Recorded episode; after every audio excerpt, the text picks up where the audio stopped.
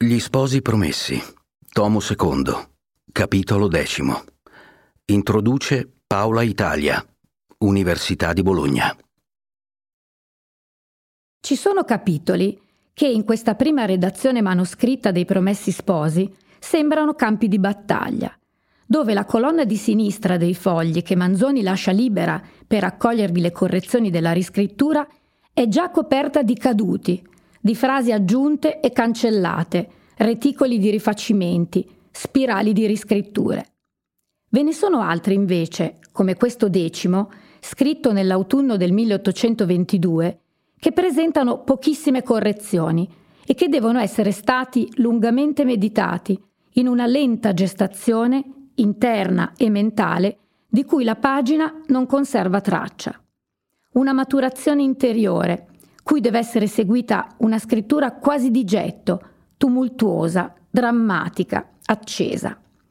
È questo, infatti, un capitolo centrale il più shakespeariano e biblico, potremmo dire il più romantico del romanzo, e forse quello in cui l'autore meno narcisista della nostra letteratura rivela un po' di se stesso, quello in cui, come ha scritto Raimondi, si riflette qualcosa della sua storia segreta. Un capitolo di angeli e demoni, di preghiere e maledizioni, tutto costruito sulla vicenda speculare di Lucia e del conte del Sagrato, che poi diverrà l'innominato, vittima e carnefice in un continuo gioco di specchi.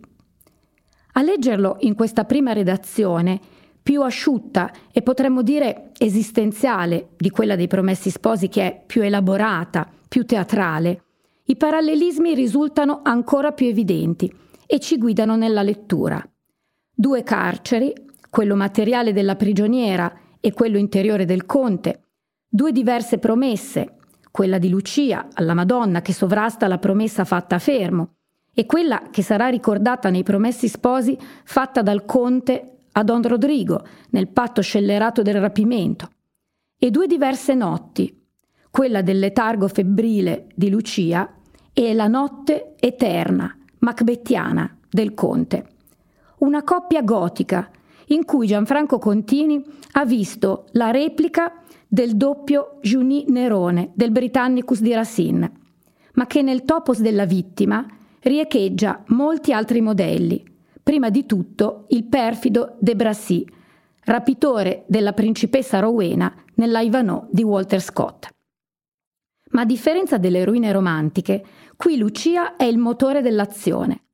Quando è nella carrozza, muove a compassione il bravo del conte, che ha il nome dialettale di Tanabuso, che vuole dire un piccolo ripostiglio, uno stanzino in cui vengono tenuti ben nascosti i segreti. E per forza di empatia commuove il conte stesso. Viene paragonata a un uccelletto snidato, ma instancabile nell'opporsi al volere dei bravi, risoluta nel dare ordine alla vecchia nell'insinuare al conte la maledizione della condanna eterna, nel fargli scorgere il sollievo dell'assoluzione. Dio perdona tante cose per un'opera di misericordia. Quando attraversa la desolazione delle terre del Milanese, devastate dalla guerra, il narratore le regala anche un altro addio monti, mentre scorge, al di sopra delle cime dei monti, la cima tagliata a sega della Resegone. In questa prima redazione, la notte eterna del conte è invece un lungo monologo interiore, un flusso di coscienza in cui l'immagine di Lucia, le parole del Tanabuso, la schiera degli assassinati che gli si affollano alla memoria e vengono passati in rassegna, costituiscono l'unica azione. Il conte non è tentato dal suicidio, non prende la pistola, non immagina, come farà poi l'innominato, il suo cadavere sformato, immobile, in balia del più vile sopravvissuto. La parola è l'azione stessa, è la parola che il conte potrebbe pronunciare. Tutto dipende da lei, con una parola ella mi può salvare, dica quella parola. Ed è quella che potrebbe salvarlo. State di buon animo, rispose il conte senza sapere egli stesso che senso avessero le sue parole. Manzoni sceglie di rappresentare la conversione con le stesse immagini e persino le stesse espressioni con cui, poco più di un anno prima, aveva immaginato la conversione sul letto di morte di Napoleone negli ultimi versi del 5 maggio, quando il dominatore d'Europa, assalito dal cumulo delle memorie, e assalire, ci ricorda Nigro, è un verbo tecnico della conversione, era stato vinto dalla grazia. O quante volte al tacito morir d'un giorno inerte, chinati rai fulminei, le braccia al sen conserte, stette e dei dì che furono l'assalse il sovvenir. Ma il conte è anche un eroe shakespeariano, maledice la notte e le memorie che lo perseguitano, che non lo fanno dormire. Come Macbeth si domanda se è stato un uomo e cosa sia ora diventato. Uscito all'alba dal suo covaccio di triboli, vale a dire dal suo letto di spine, cade vinto dalla stanchezza in un assopimento popolato di sogni rammentatori. È la lingua delle sacre scritture che Manzoni utilizza in questo capitolo, nascondendo con grande abilità i passi biblici, così come aveva fatto negli inni sacri vere e proprie traduzioni di salmi in poesia. In un crescendo acustico, il rumore monotono, continuo, insolito del suono festoso di campane, la gioia incontenibile dei contadini e delle contadine è un nuovo assalto. Come sono contenti costoro, oh come saltano, sembrano cavriuoli. Il conte li vede come l'amata vede l'amato nel cantico dei cantici. Eccolo, viene saltando per i monti, balzando per le colline. Somiglia il mio diletto a un capriolo, ad un cerbiatto. Eccolo, egli sta dietro il nostro muro, guarda dalla finestra, spia attraverso le inferriate. Quella luce lunare che nella notte si mostrava a scacchi dalla finestra, illumina ora, in pieno sole, la piana sottostante il castello ed è una fatale attrazione verso il segreto di quella gioia. Voglio andare anch'io, voglio vedere quest'uomo che li fa essere tanto vogliosi, tanto contenti. Cadrà nella versione definitiva l'episodio un po' agiografico dell'occhiata scambiata tra il Borromeo e il conte Giovanetti in San Giovanni in Conca, che Manzoni aveva letto nella vita di Federico Borromeo del Rivola e nell'istoria patria del Ripamonti cadrà anche a causa delle osservazioni del Visconti, che postilla l'episodio come indegno di Walter Scott se inventato e una bazzeccola se vero. Ma la conclusione del più romantico dei capitoli del romanzo è antiromanzesca. Invece di chiudere sulla suspense dell'incontro con il cardinale, per capire le ragioni di quella gioia crescente e incontenibile, per venirne come egli dice espressamente, all'acqua chiara, e cioè dal solito milanese del Cherubini, vorrei rivà all'acqua ciara, e cioè per andare sino in fondo, Manzoni rallenta improvvisamente il ritmo e dedica il capitolo successivo all'oasi sombrosa della geografia di Federico Borromeo, in cui, dopo tanta rude, stolida, schifosa perversità, si rifugia come di fronte a una sorgente di acqua viva. Legge Sergio Leone. La carrozza correva tuttavia velocemente. Gli indegni guardiani di Lucia consultavano non senza sollecitudine sullo stato di essa, guardandola fisamente, cercando nel suo volto pallido e immobile le apparenze della vita, aspettando ansiosamente che ella ne desse alcun segno. Quando la poveretta cominciò a rinvenire come da un sonno profondo, diede un sospiro e aperse gli occhi. Penò qualche tempo a distinguere i luridi oggetti che la circondavano e a raccapezzare le idee già confuse e incerte che avevano preceduto il suo deliquio, a confrontarle con le prime che si affacciavano alla sua mente ritornata, finalmente a poco a poco, riprendendo le forze, riprese tutto il pensiero e comprese la sua orribile situazione. I bravi, senza ardire di porle le mani addosso e guardandola con un certo rispetto, le andavano facendo animo e ripetendo Coraggio, non è niente, non vogliamo farvi male, siamo galantuomini. Il primo uso che fece Lucia della vita fu di gittarsi con forza verso lo sportello, per vedere dove fosse, se gente passasse, se potesse lanciarsi al di fuori ad ogni pericolo.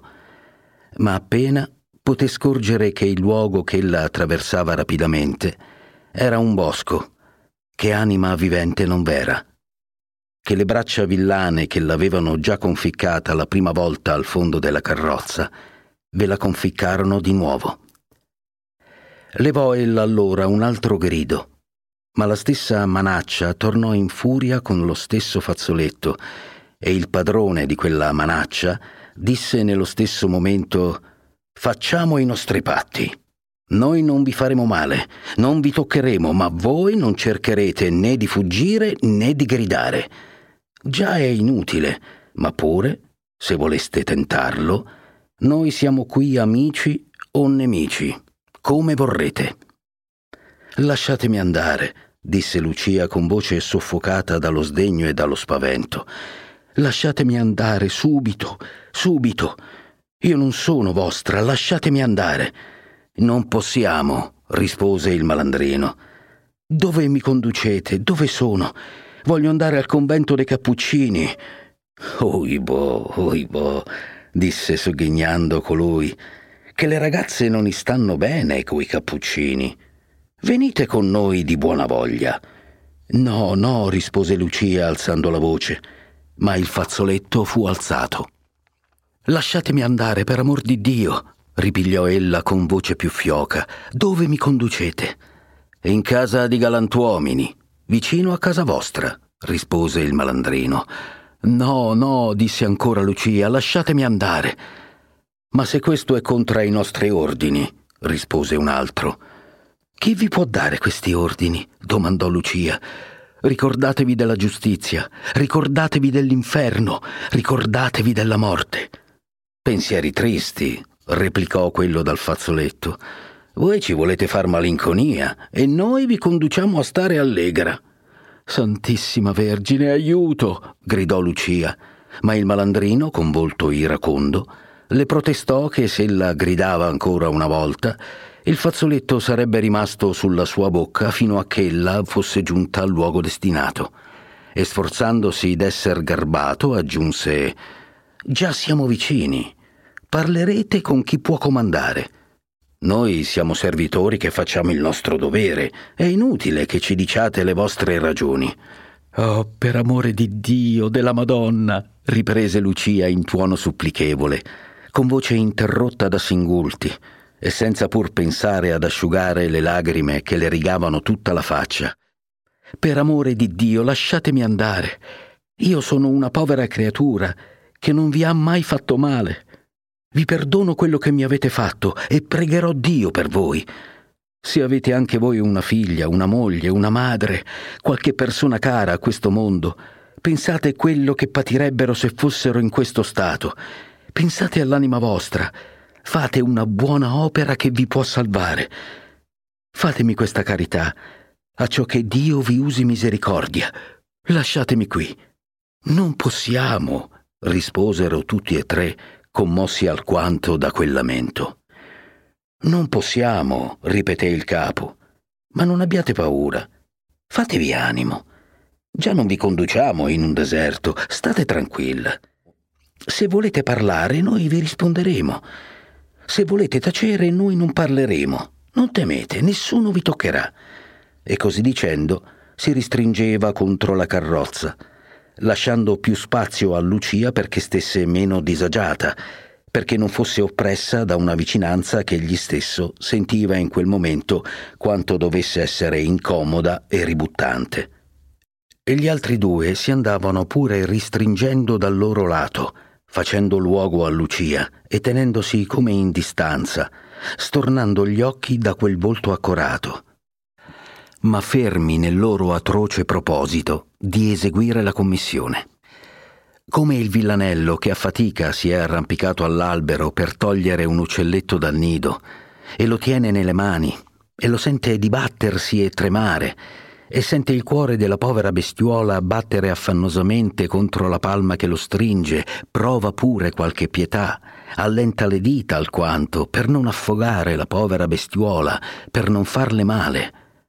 Ma aprire il pugno, lasciarla tornare al suo nido, oh no. Il figlio del padrone gli ha chiesto l'uccelletto, gli ha promessa una bella moneta se gli sapeva snidarlo e portarglielo vivo. Lucia, dopo aver ancora indarno pregato, Ditemi, dove mi conducete? richiese di nuovo. In casa di galantuomini. E non vi possiamo dir altro, rispose quegli che le stava vicino. Lucia, vedendo che le preghiere riuscivano inutili come la resistenza e stanca dell'ambascia e dello stento, incrocicchiò le braccia sul petto, si strinse nell'angolo della carrozza in silenzio e, perduta ogni speranza di soccorso umano, si rivolse a Dio da cui tutto sperava e pregò fervidamente, dapprima col cuore. Indi, cavato di tasca il rosario che teneva sempre con sé, cominciò a recitarlo con voce sommessa.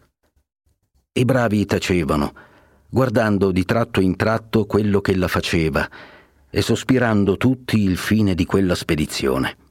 E Lucia, di tempo in tempo, fermandosi nella sua preghiera a Dio, per voltarsi a coloro in forza dei quali ella si trovava, ricominciava a supplicarli, ma non udiva rispondersi altro che non possiamo. La sua preghiera era esaudita, ma il momento non era venuto.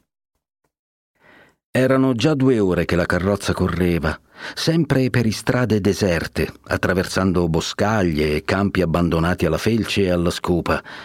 Una gran parte del territorio milanese era allora ridotta a quello stato dalle guerre, dalle gravezze insopportabili, dall'ignoranza, dalla specie di barbarie, insomma, in cui erano gli abitanti e i legislatori.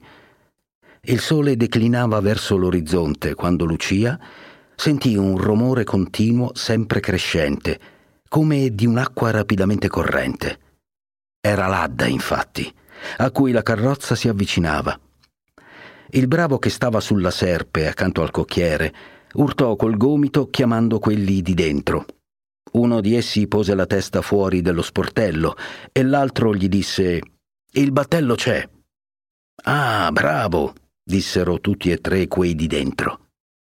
Lucia, vedendo che si stava per fare qualche cosa da cui doveva decidersi il suo destino, ricominciò le sue preghiere, ma il vicino, lieto di essere alla fine della sua incombenza e di non aver più a combattere con le istanze di quella infelice, le impose silenzio dicendo Zitto, zitto, abbiamo altro in capo che di darvi retta ora, siamo occupati. La carrozza si fermò presso la riva. Quel della serpe fece un segno a cui fu risposto dal battello e tosto ne uscirono tre bravi con una vecchia e si avviarono verso la carrozza. Lucia strillava. I bravi le comandavano di tacere, replicando Non abbiate paura, e già tutto è inutile, sono tutti i nostri amici. Lucia allora si rannicchiò tutta alla carrozza, invocando la Vergine nel cuore e proponendo di lasciarsi piuttosto uccidere che di uscire volontariamente da quel luogo, il quale, per quanto orrendo le fosse, le pareva un asilo, poiché vi aveva passato due ore e non sapeva dove a che sarebbe strascinata quando ne fosse fuori. Mentre si stava così tutta rannicchiata, udì chiamarsi da una voce femminile, aperse gli occhi e vide allo sportello la vecchia rivolta verso di lei. Una donna parve in quel momento a Lucia, un angelo del paradiso. Si sollevò e con volto supplichevole e con una certa fiducia le disse Oh, brava donna, che fate voi qui? Aiutatemi se questi sono vostri amici. Pregateli che mi lascino venire con voi. Salvatemi, salvatemi. Scendete e venite con me, rispose la vecchia. Indi, rivolta ai bravi, raggrinzando la fronte e scontorcendo la bocca, Maladetti, disse, le avete fatto paura. Ma la vedete sana e salva, rispondeva il capo quando Lucia, chinandosi e sporgendosi dalla carrozza a prendere con le mani le braccia della vecchia, non dite niente, interruppe. Quel che è stato è stato, purché mi lascino venire con voi. Scendete, venite, disse la vecchia. Ma con voi sola, rispose Lucia. Andiamo, andiamo, disse ancora la vecchia, e presa Lucia, la strascinava, mentre i bravi della carrozza l'aiutavano a scendere, quasi portandola. No, no, disse Lucia. Zitto, zitto, disse la vecchia, venite con le buone. Ma voi siete d'accordo con questi scellerati? gridava Lucia. Zitto, zitto, continuava a dire la vecchia, e così Lucia fu portata al battello. Guardò intorno e non vide altro che la boscaglia, la riva e il fiume e il battello. Alzò gli occhi e vide al di sopra delle cime dei monti la cima tagliata a sega del Resegone, alle falde del quale era la sua casa, dove era sua madre, dove aveva passati i primi suoi anni nella pace, e l'accoramento le tolse anco la forza di gridare. Tutta grondante di lagrime, affannata, quasi fuor di sé, fu posta a sedere nel battello sotto la tenda. La vecchia le si pose accanto il capo di quelli che erano venuti in carrozza saltò pure nel battello, stette al di fuori coi bravi venuti per acqua, i quali tosto, puntati i remi alla riva, ne fecero allontanare il battello, pigliarono l'alto del fiume, diedero dei remi nell'acqua e il battello partì. Appena Lucia ebbe ripreso un po' di fiato, si pose ginocchioni dinanzi la vecchia, domandandole dove era condotta, pregandola di farla deporre su qualche riva, pregandola per i nomi i più temuti ed amati dai cristiani. Ma la vecchia, inflessibile, immobile, non rispose altro che Zitto, zitto. Lucia ricominciò a pregare colui che ode anche quando non risponde. Si abbandonò alla sua provvidenza. Dopo forse due altre ore di viaggio, il battello approdò. La notte precipitava e Lucia, sbigottita, tremante, non sapeva più in che mondo si fosse. Fu tolta in questo stato dal battello, posta in una lettiga e portata al castello del conte del Sagrato. La vecchia accompagnava la lettiga, entrò insieme in casa la fece deporre in una stanza, dove rimase sola con Lucia, dicendo a coloro che l'avevano portata che andassero ad avvertire il signor Conte. Ma il signor Conte aveva già intesa dal Tanabuso la relazione del rapimento, del viaggio e dell'arrivo. Ebbene, aveva egli detto al Tanabuso. Fatto? Fatto, rispose il Tanabuso. A dovere? A dovere. Non c'è stato bisogno di spiegar le unghie. Tutto è andato quietamente. E qui fece il Tanabuso la sua narrazione. E aggiunse tutto è corso avverso, come ella vede, signor padrone. Ma una sola cosa ci ha dato un po' di disturbo. Che è? chiese il conte. Quella ragazza, rispose il Tanabuso, quella povera ragazza, un tal guaire, un tal piangere, un tal pregare, restar lì come morta, guardarci un po' come diavoli, un po' con gli occhi pietosi, che... che... che? disse il conte. Sentiamo un po' questa che vuole esser nuova, ribaldonaccio, che mi ha fatto compassione. Eh, disse il conte, Bisognerà che ti dia doppia mancia per quello che ha patito il tuo povero cuore. Possa io diventare un birro se non è così, rispose il Tanabuso. Mi ha fatto compassione. Dico la verità, signor padrone. Avrei avuto più caro che l'ordine fosse stato di darle una schioppettata alla lontana, prima di sentirla discorrere. Ora, riprese il conte, lascia da parte la compassione, cacciati la via tra le gambe, vanne diritto al castello di quel Don Rodrigo. Sai dov'è il posto? Il Tanabuso accennò di sì. Fagli dire che sei mandato da me, dagli questo segno nelle mani e torna a casa. La giornata è stata faticosa, ma tu sai che il tuo padrone vuole essere servito, ma sa anche pagare. Oh, illustrissimo, taci e vanne tosto. Ma no, aspetta. Dimmi un poco come ha fatto costei per muoverti a compassione. Che abbia un patto col demonio. Ma niente, niente, signor padrone. Era proprio il crepacuore che aveva quella povera ragazza.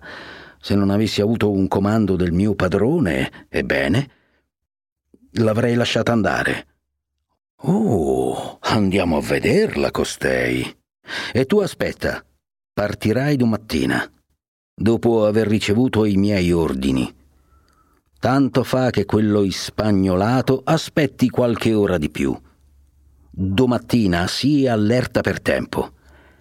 Il Tanabuso partì facendo un inchino e il conte s'avviò alla stanza dove Lucia stava in guardia della vecchia.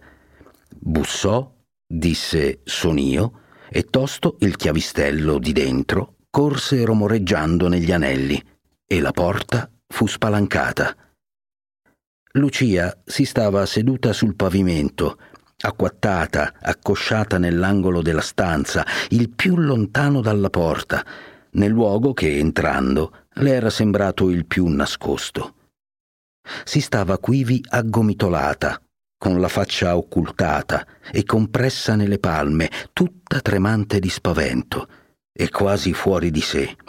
Al rumore che fece la porta, alla pedata del conte che entrava, trasalì, ma non levò la faccia, non mosse membro, anzi fece uno sforzo per ristringersi ancor più tutta insieme e stette con un battito sempre crescente, aspettando e paventando quello che avvenisse. Dov'è questa ragazza? disse il conte alla vecchia. Eccola, rispose umilmente la malnata. Ma come? disse il conte. L'avete gettata là come un sacco di cenci. Oh, s'è posta dove ha voluto. Ehi, quella giovane, disse il conte avvicinandosi a Lucia. Dove diavolo vi siete posta a sedere? Alzatevi. Non voglio farvi male. Lasciatevi vedere. Lucia non si mosse. Peggio per voi, disse il conte, se volete fare il bell'umore. Ah, non sapete dove siete. Pretendereste voi di resistermi? Abbassate subito quelle mani che io voglio vedervi. Queste parole furono dette con un tuono così minaccioso che le mani di Lucia obbedirono quasi senza il comando della volontà e Lucia lasciò vedere la sua faccia spaventata e dolente. Alzò ella allora gli occhi al volto del conte che la stava guardando attentamente e dopo un momento gli disse con una voce in cui al tremito dello sgomento era mista la sicurezza ad una indignazione disperata Che male gli ho fatto? Io. E che male voglio io fare a voi, scioccherella? Rispose il conte con voce più mite. Credete forse d'essere condotto al macello? Verrà un giorno che riderete di tutto questo vostro spavento e riderete forse anche di me, che vi rispondo ora così sul serio. Ridere? Oh Dio, rispose Lucia, ridere. E guardando un momento come smemorata, diede in un nuovo scoppio di pianto. Sì, sì, tutte voi altre fate così, replicò il conte. Ma perché? riprese Lucia. Mi fa ella patire le pene dell'inferno. Mi dica che cosa le ho fatto. Oh, non mi faccia più patire così. Dio glielo potrebbe rendere un giorno. Dio. Dio, sempre Dio. Coloro che non hanno nient'altro sempre rinfacciar questo Dio come se gli avessero parlato. Dov'è questo vostro Dio?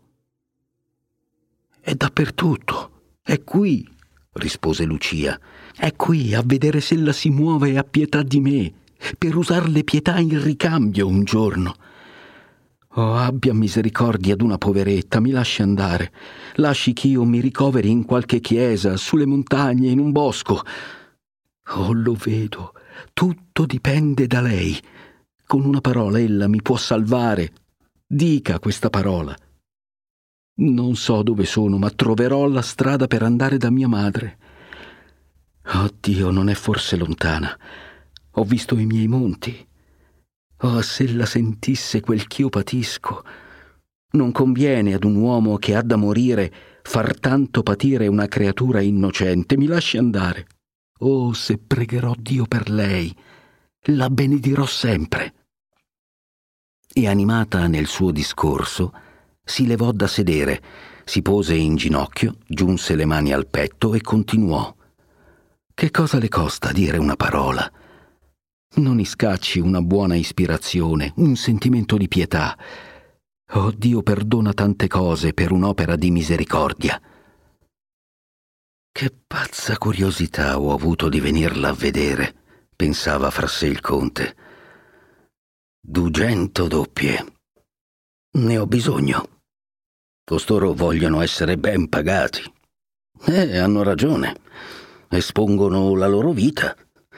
Ma vorrei piuttosto toglierne cinquanta, quattro usurai e farli scannare tutti e quattro. Non mi dica di no, continuava Lucia sempre singhiozzando. Sono una povera figlia. Se la provasse a pregare, a pregare, a cercar misericordia senza poterla ottenere, e se le accadesse una disgrazia. Ma no, no, io pregherò per lei il Signore e la Vergine. Mi lasci andare. State di buon animo, rispose il conte senza intenzione di nulla promettere senza sapere egli stesso che senso avessero le sue parole, ma spinto da un bisogno di far cessare quell'angoscia e quel lamento, di consolare quella creatura. Oh, disse Lucia, Dio la benedica, ella mi lascia andare, state di buon animo, ripeté il conte. Cercate di riposare. Domani parleremo. E voi? rivolto alla vecchia. Voi disse, fate che ella non abbia da lagnarsi pure di una parola torta. Ora vi si allestirà la cena. Ristoratevi e dormite tranquilla.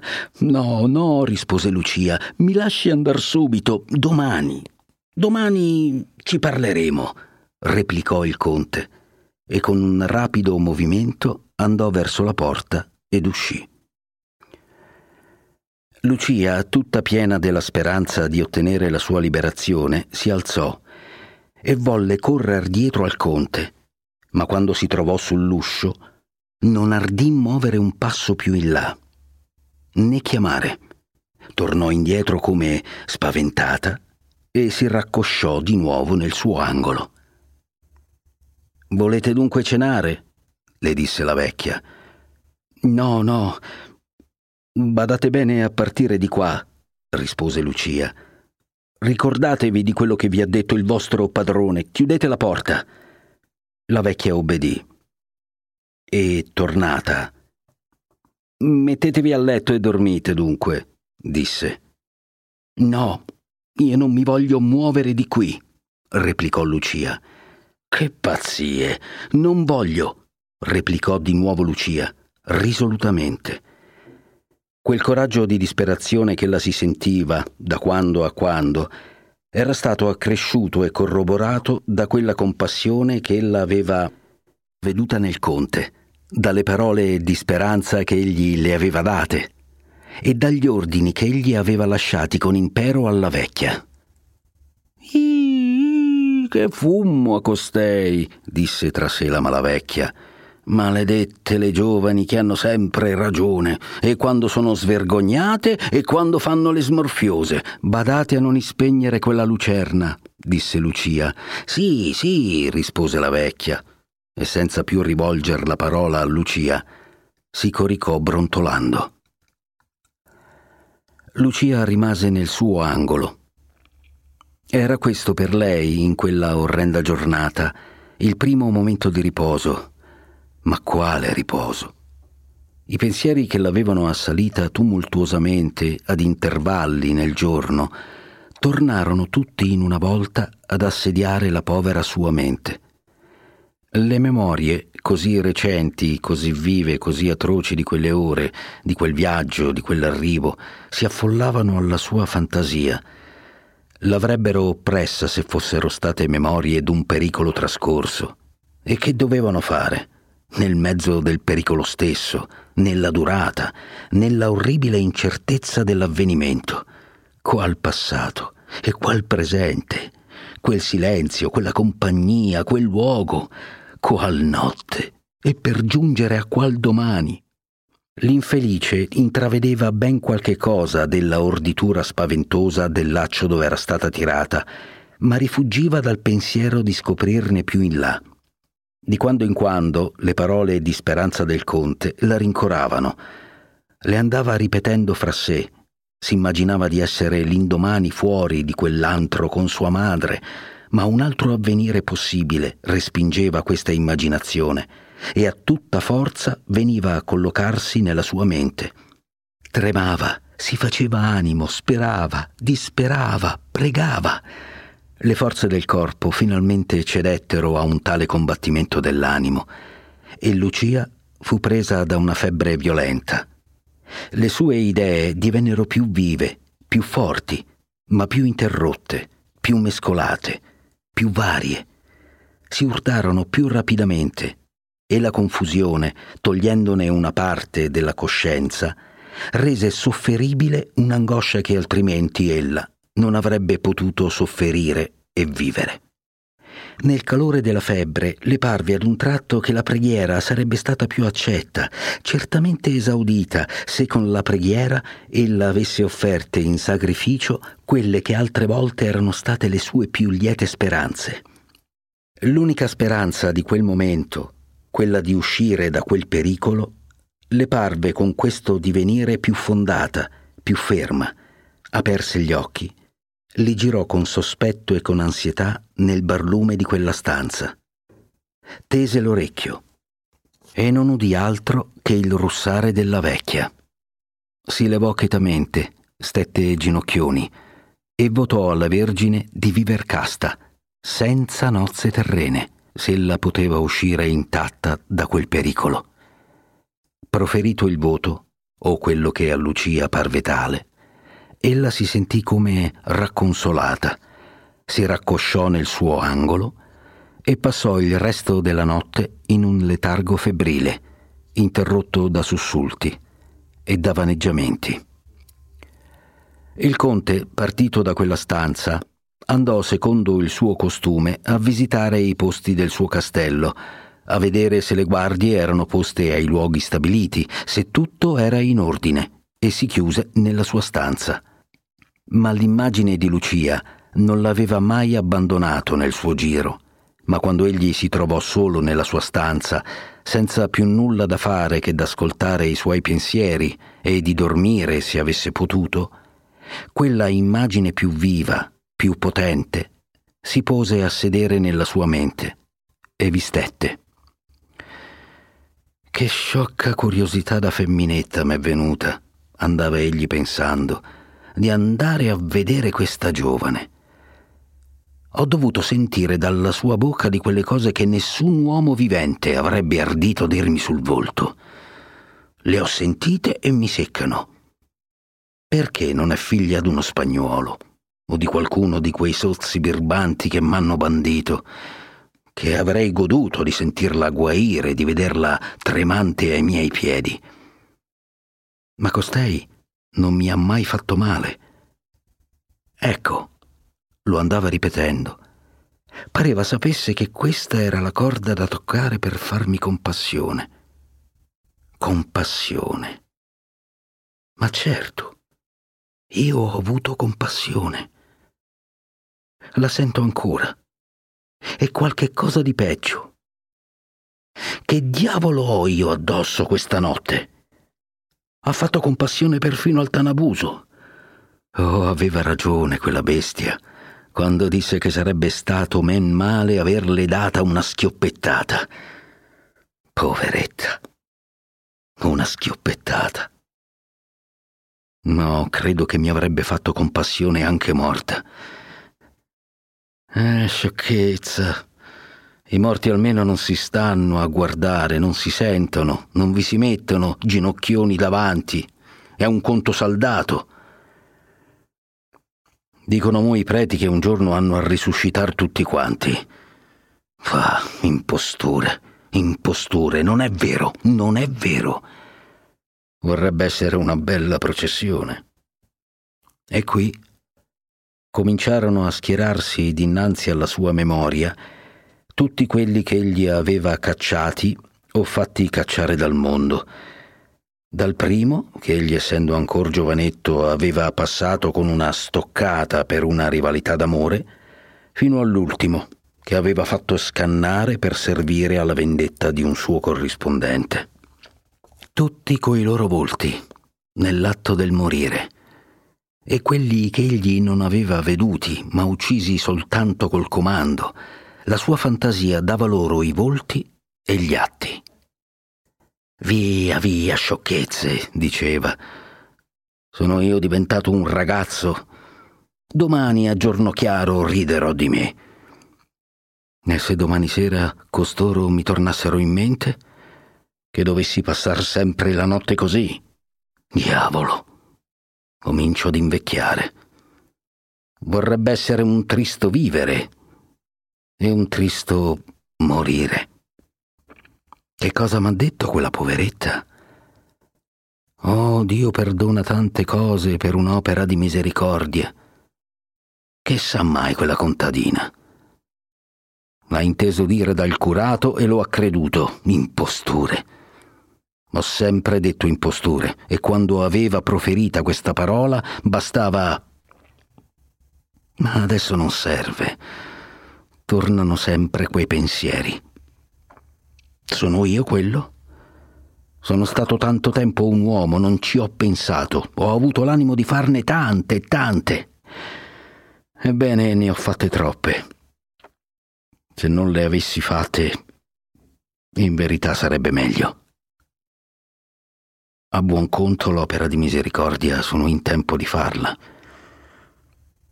Poniamo che appena fatto il giorno io entri nella sua stanza la poveretta si spaventa. Ma io le dirò subito, subito, vi lascio in libertà, vi farò condurre a casa. Ah, come si cangerà in volto.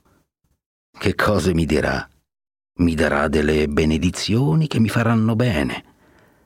Voglio badar bene a tutto quello che mi dirà e ricordarmene per pensarvi la notte. Ah, sono fanciullaggini ma a buon conto io non posso dormire. Ma quando verrà giorno? Che notte eterna! Mi pare quella notte che io passai ad agguantare dietro un angolo quel temerario di Vercellino che doveva tornare dal festino di corte. Ecco, io stava lì, cheto, cheto, quando sentiva una pesta. Guardava fiso, fiso. Non era egli, ed io ritto e cheto nel mio angolo. Sento una pedata che mi par quella. Sporgo il capo, guardo. Ecco lui. Fuori, addosso col mio stocco. Mandò un gemito. Ne mi cadde sulle gambe. Gli diedi una spinta e me ne andai. Ah, che coraggio aveva allora. Ero un uomo. E in un momento sono diventato che cosa sono diventato?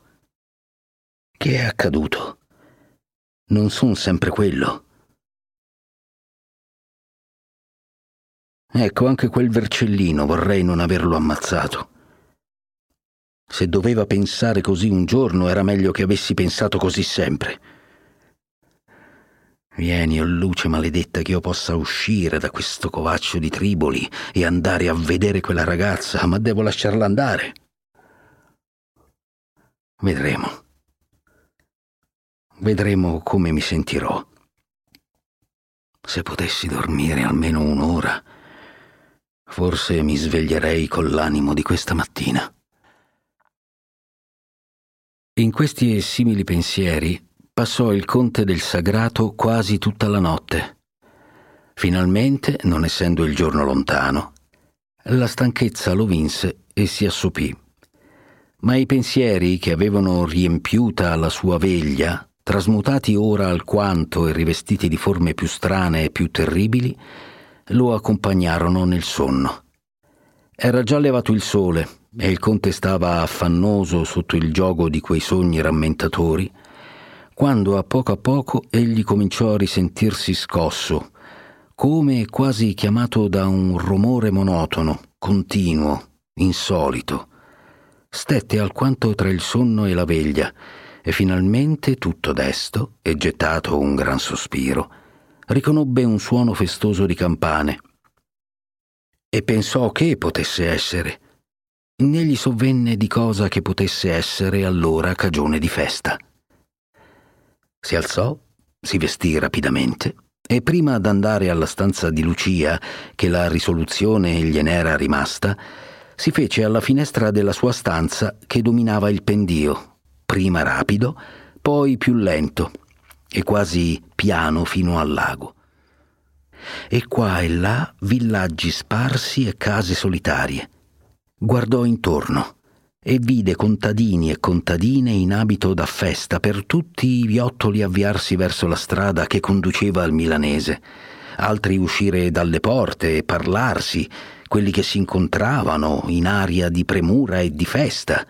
Che diavolo hanno in corpo costoro? diss'egli fra sé, e tosto, chiamato uno dei suoi fidati, domandò la cagione di quel movimento e di quel concorso e intese che s'era risaputo la sera antecedente che il cardinale Federigo Borromeo, arcivescovo di Milano, era giunto improvvisamente a Lecco per visitare le parrocchie di quei contorni, che quella mattina doveva trovarsi ad una chiesa che nominò ed era alla metà della via, distante circa due miglia dal castello, e che tutti accorrevano a vedere quell'uomo, il quale dovunque si portasse, attraeva sempre la folla. Il conte congedò con un cenno del capo il fidato e rimase ancora un momento alla finestra a guardare, dicendo fra sé Come sono contenti costoro. E perché? Perché è arrivato un uomo che si porrà un bell'abito e darà loro delle parole e alzerà le mani tagliando l'aria in croce. Ah, come saltano! Sembrano cavriuoli. Eh, avranno forse, certo, dormito meglio di me. Tanta contenta questa canaglia ed io? Voglio andare anch'io. Voglio vedere quest'uomo che li fa essere tanto vogliosi, tanto contenti. Andrò, andrò. Voglio parlargli Voglio un po' sentire queste sue parole che fanno sparire le afflizioni. Voglio vedere se ha ancora questi occhi che hanno fatto abbassare i miei. Cospetto, cinquant'anni sono. Era uno strano giovanetto. E ora che sarà? Ne dicono tante cose. Ah, sarà peggio da allora certamente. Ma che ho io paura di brutti musi? Io andare da lui, a che fare, che dirgli? Certo mi mostrerà due occhi più arrovellati di quel giorno, non importa. Voglio andare a sentire che parole ha costui per render la gente così allegra. L'occhiata che aveva fatta tanta impressione e lasciato un così profondo marchio di rimembranza nella mente del conte era stata data nell'occasione che ricorderemo brevemente. Federigo Borromeo, giovanetto allora di 15 anni, si trovava nella chiesa di Giovanni in Conca nel giorno solenne di quel santo e aveva pregato. Invitato poscia dai frati, s'era posto a sedere nel presbitero e quivi assisteva pensoso e riverente al rito che si celebrava. Quando una brigata di giovanetti, di adolescenti, delle principali famiglie della città, entrata a turba nella chiesa per curiosità e visto in quel luogo il giovane Federigo, che sempre con l'esempio e talvolta con le parole gli faceva vergognare del loro vivere superbo, scioperato, molle e violento, s'accordarono di fargli fare una trista figura, di vendicarsi e di divertirsi un momento a sue spese. Rotta la folla, s'avvicinarono all'altare e appostatisi in faccia a Federigo, si diedero a fare i più strani e beffardi atti del mondo, storcer le bocche, torcere il collo come chi ride un ipocrita, cacciare un palmo di lingua, sghignazzare. Il conte, che fu poi del sagrato, era tra essi, Anzi, quegli no, erano con lui, perché egli non era mai stato secondo in nessun luogo e in nessun fatto. Federigo, contristato e mosso a pietà e da sdegno nello stesso tempo, ma non confuso, girò su quella turba un'occhiata che esprimeva tutti questi affetti con una gravità tranquilla, ma più potente dell'impeto indisciplinato di quei provocatori. Quindi, piegate le ginocchia dinanzi all'altare, pregò per essi, i quali partirono col miserabile contegno di chi è stato vinto in un'impresa in cui il vincere stesso sarebbe vergognoso. Torniamo al conte vecchio, il quale stette in fra due se doveva prima andare alla stanza di Lucia. Dopo aver pensato qualche tempo, no, diss'egli fra sé, non la vedrò. Non voglio obbligarmi a nulla. Voglio venirne all'acqua chiara con questo Federigo. Potrei lasciarla andare e pentirmi.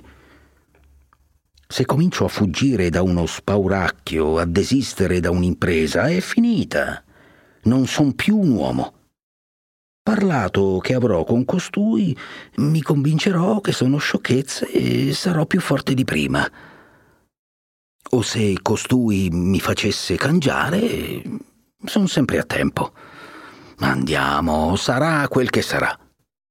Chiamò un'altra donna alla quale in presenza del Tanabuso impose che si portasse sola alla stanza di Lucia, che vedesse che nulla le mancasse e che soprattutto ordinasse alla vecchia guardiana di trattarla con dolcezza e con rispetto e che nessun uomo ardisse avvicinarsi a quella stanza.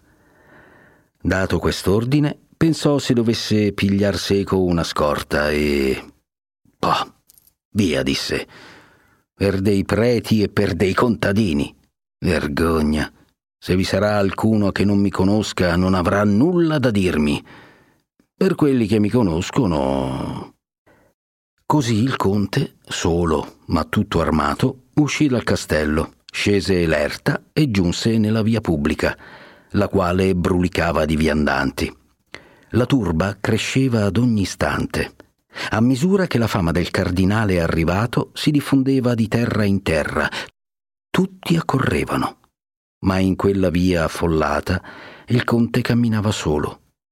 Quegli che se lo vedevano arrivare al fianco si inchinavano umilmente e si scostavano come per rispetto e allentavano il passo per restargli addietro Taluno di quelli che lo precedevano, rivolgendosi a caso a guardarsi dietro le spalle, lo scorgeva, lo annunziava sottovoce ai compagni e tutti studiavano il passo per non trovarglisi imparo.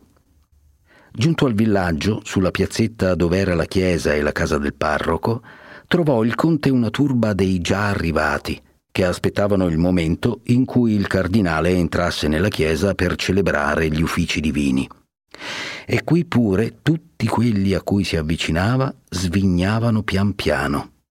Il conte affrontò uno di questi prudenti, in modo che non gli potesse sfuggire, e gli chiese bruscamente, come annoiato che era di quel troppo rispetto, dove fosse il cardinale Borromeo.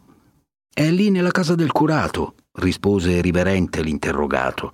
Il conte si avviò alla casa fra la turba che si divideva come le acque del Mar Rosso al passaggio degli ebrei ed entrò sicuramente nella casa. Quivi un bisbiglio, una curiosità timida, un'ansia, un non saper come accoglierlo.